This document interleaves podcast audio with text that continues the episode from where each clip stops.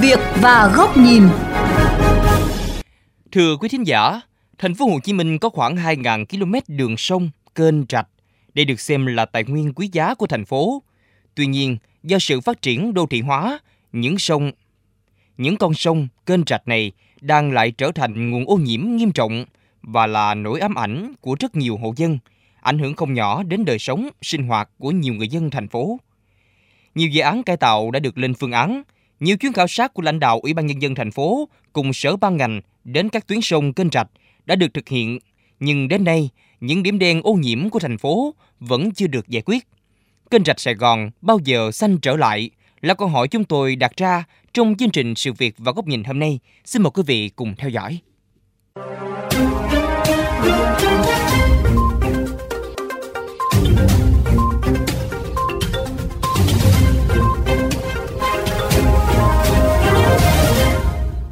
Tuyến kênh Tham Lương, Bến Cát, Rạch Nước Lên dài 32,7 km bắt đầu từ cửa sông Rạch Nước Lên với sông Chợ Đệm, huyện Bình Chánh đến cửa sông Vàm Thuật với sông Sài Gòn đi qua 7 quận huyện của thành phố Hồ Chí Minh.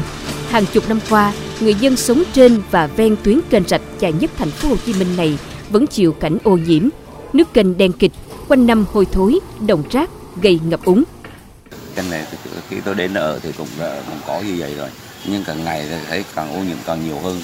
Cái cái kênh này nó ô nhiễm quá, cho nên là yêu cầu nhà nước xử lý làm cái kênh càng nhanh càng tốt cho nó có không khí trong lành. Những lúc mà trời mưa xong là bọt bèo nó nổi lên bốc mùi hôi. Mọi người ở đây là ai? Người ta cũng bức xúc. 30 năm rồi mà chưa thay đổi được cái gì? Tại thành phố Hồ Chí Minh, còn nhiều kênh rạch khác cũng đang trong tình trạng bị ô nhiễm nghiêm trọng. Những tuyến kênh rạch được xem là kênh chết có thể kể đến như rạch Bầu Trâm, giáp ranh giữa quận Tân Phú và quận 6, rạch Phan Văn Hân, quận Bình Thạnh, kênh Nước Đen, quận Bình Tân, kênh 19 tháng 5 chảy qua các quận Tân Bình, Bình Thạnh, quận Tư.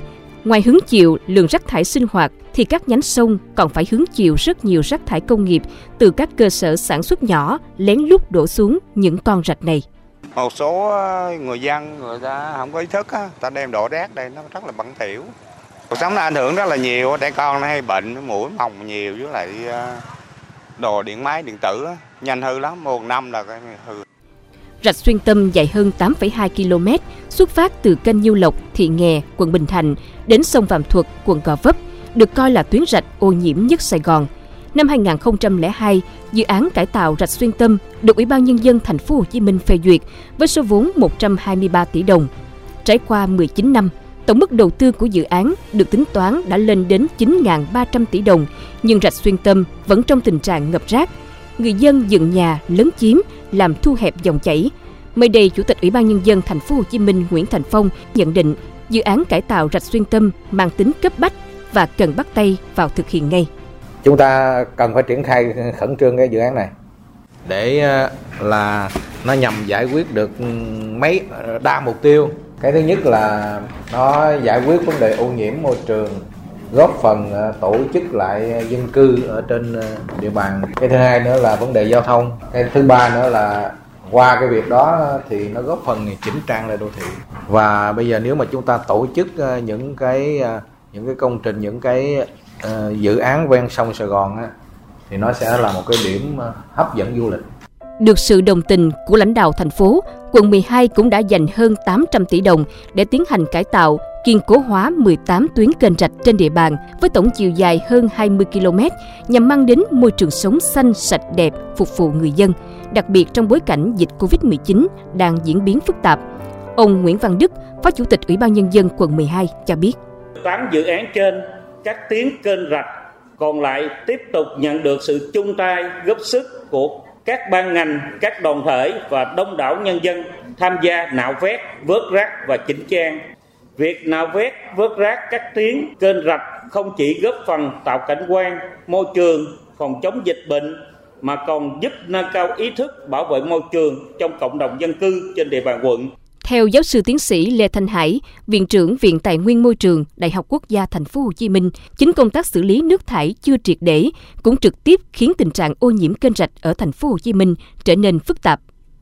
chúng ta làm cũng chưa kiên quyết theo tôi nghĩ như thế này là chủ yếu ý thức người dân mới được gia tăng xử phạt thôi chứ yeah. không có cách nào khác hết trơn á tôi nghĩ là mình phải kiên quyết hơn trong cái chuyện này nếu không thì cái thoát nước của cái hệ thống kênh này thành phố hồ chí minh là vẫn còn bị ảnh hưởng theo kiến trúc sư Ngô Viết Nam Sơn, thì để cải tạo hay làm sống lại những dòng kênh chết là một việc làm đòi hỏi sự quyết tâm, kiên nhẫn và tinh thần hợp tác của các bên có liên quan. Cái việc cải tạo kênh rạch đó phải là nó phải liên thông phải ờ, khơi thông lại mấy cái dòng kênh đặc biệt là nạo vét rồi dọn rác những cái ờ, còn kênh mà mình đã lỡ làm cống hộp á, thì xem xét lại coi có thể trả lại hay không. Kênh hở nó vẫn tốt hơn là kênh ngầm. Cũng cần ờ, kết nối lại những cái hạ tầng thoát nước đặc biệt là thoát nước mưa. Và nó cũng uh, giúp cho cái dòng kênh nó khi nó lưu thông được á, thì nó cũng tự nó làm sạch. Mới đây, Hội đồng nhân dân thành phố Hồ Chí Minh vừa thông qua chủ trương đầu tư xây dựng tuyến kênh Tham Lương, Bến Cát, Rạch Nước Lên với kinh phí ước khoảng 8.200 tỷ đồng, được đề xuất triển khai trong giai đoạn 2021-2025. Dự án này cùng với hàng loạt dự án đang triển khai được kỳ vọng sẽ góp phần hồi sinh các dòng kênh chết và hình thành mạng lưới kênh rạch trong lòng thành phố được xanh trở lại.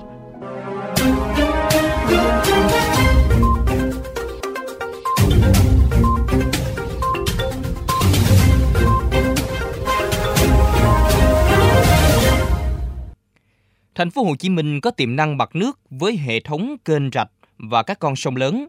Thế nhưng, trong nhiều năm qua, đây cũng chính là thách thức không nhỏ với chính quyền thành phố trong việc cải tạo môi trường. Thành phố phấn đấu giai đoạn từ 2016 đến năm 2020 hoàn tất di dời 20.000 căn nhà ở khu vực kênh rạch, tổ chức lại cuộc sống của cư dân, gắn liền với giải pháp về giao thông, chỉnh trang đô thị dọc hai bên bờ kênh rạch bởi đây là giải pháp căn cơ để xử lý dứt điểm tình trạng ngập lụt, ô nhiễm môi trường. Tuy nhiên, nhiệm kỳ đã hết, các dự án đều đã có, nhưng phải xếp hàng để chờ vốn. Vậy kênh rạch Sài Gòn bao giờ mới xanh trở lại? Xin mời quý vị cùng đến với bài bình luận sau đây của VOV Giao thông.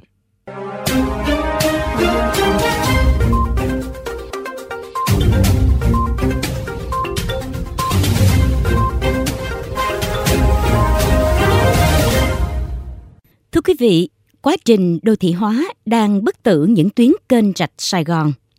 Chặng đường 20 năm qua đã ghi nhận nhiều nỗ lực của thành phố Hồ Chí Minh trong việc xanh hóa những tuyến kênh rạch trên địa bàn. Thành ủy đã ban hành chương trình hành động số 13, trong đó nổi bật là chỉ thị số 19 về việc thực hiện cuộc vận động người dân thành phố Hồ Chí Minh không xả rác ra đường và kênh rạch vì thành phố sạch và giảm ngập nước nhưng không thể chỉ dừng lại ở đó.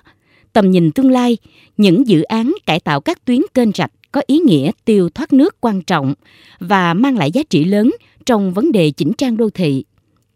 Và điểm nghẽn lớn nhất hiện nay lại là nguồn kinh phí hạn hẹp của thành phố dành cho chương trình, chưa tương xứng với nhu cầu, khiến cho việc xanh hóa các tuyến kênh rạch không đúng như tiến độ đã đề ra.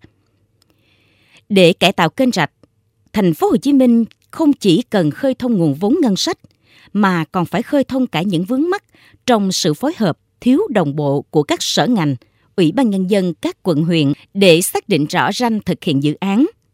Mọi sự cải tạo, chỉnh trang đều trước tiên phải gắn với đời sống người dân. Huy động nguồn lực dù xa hay gần cũng không thể thiếu nguồn lực tại chỗ.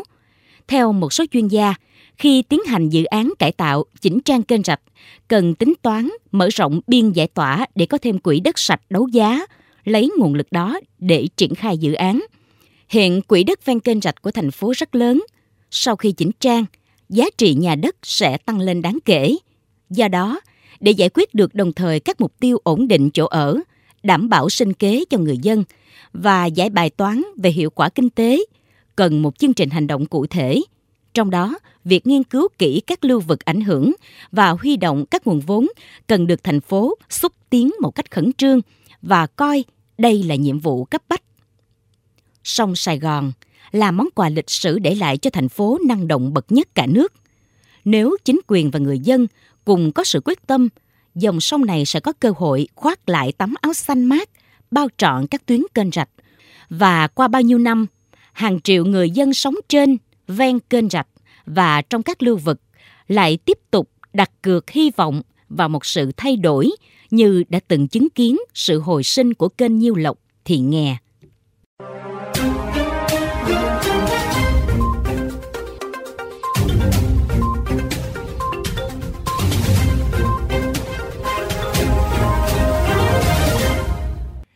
Vị thính giả, đến đây thời lượng của chương trình Sự việc và góc nhìn cũng đã hết. Xin chào tạm biệt và hẹn gặp lại quý vị trong các chương trình lần sau trên VOV Giao thông, Đài Tiếng Nói Việt Nam.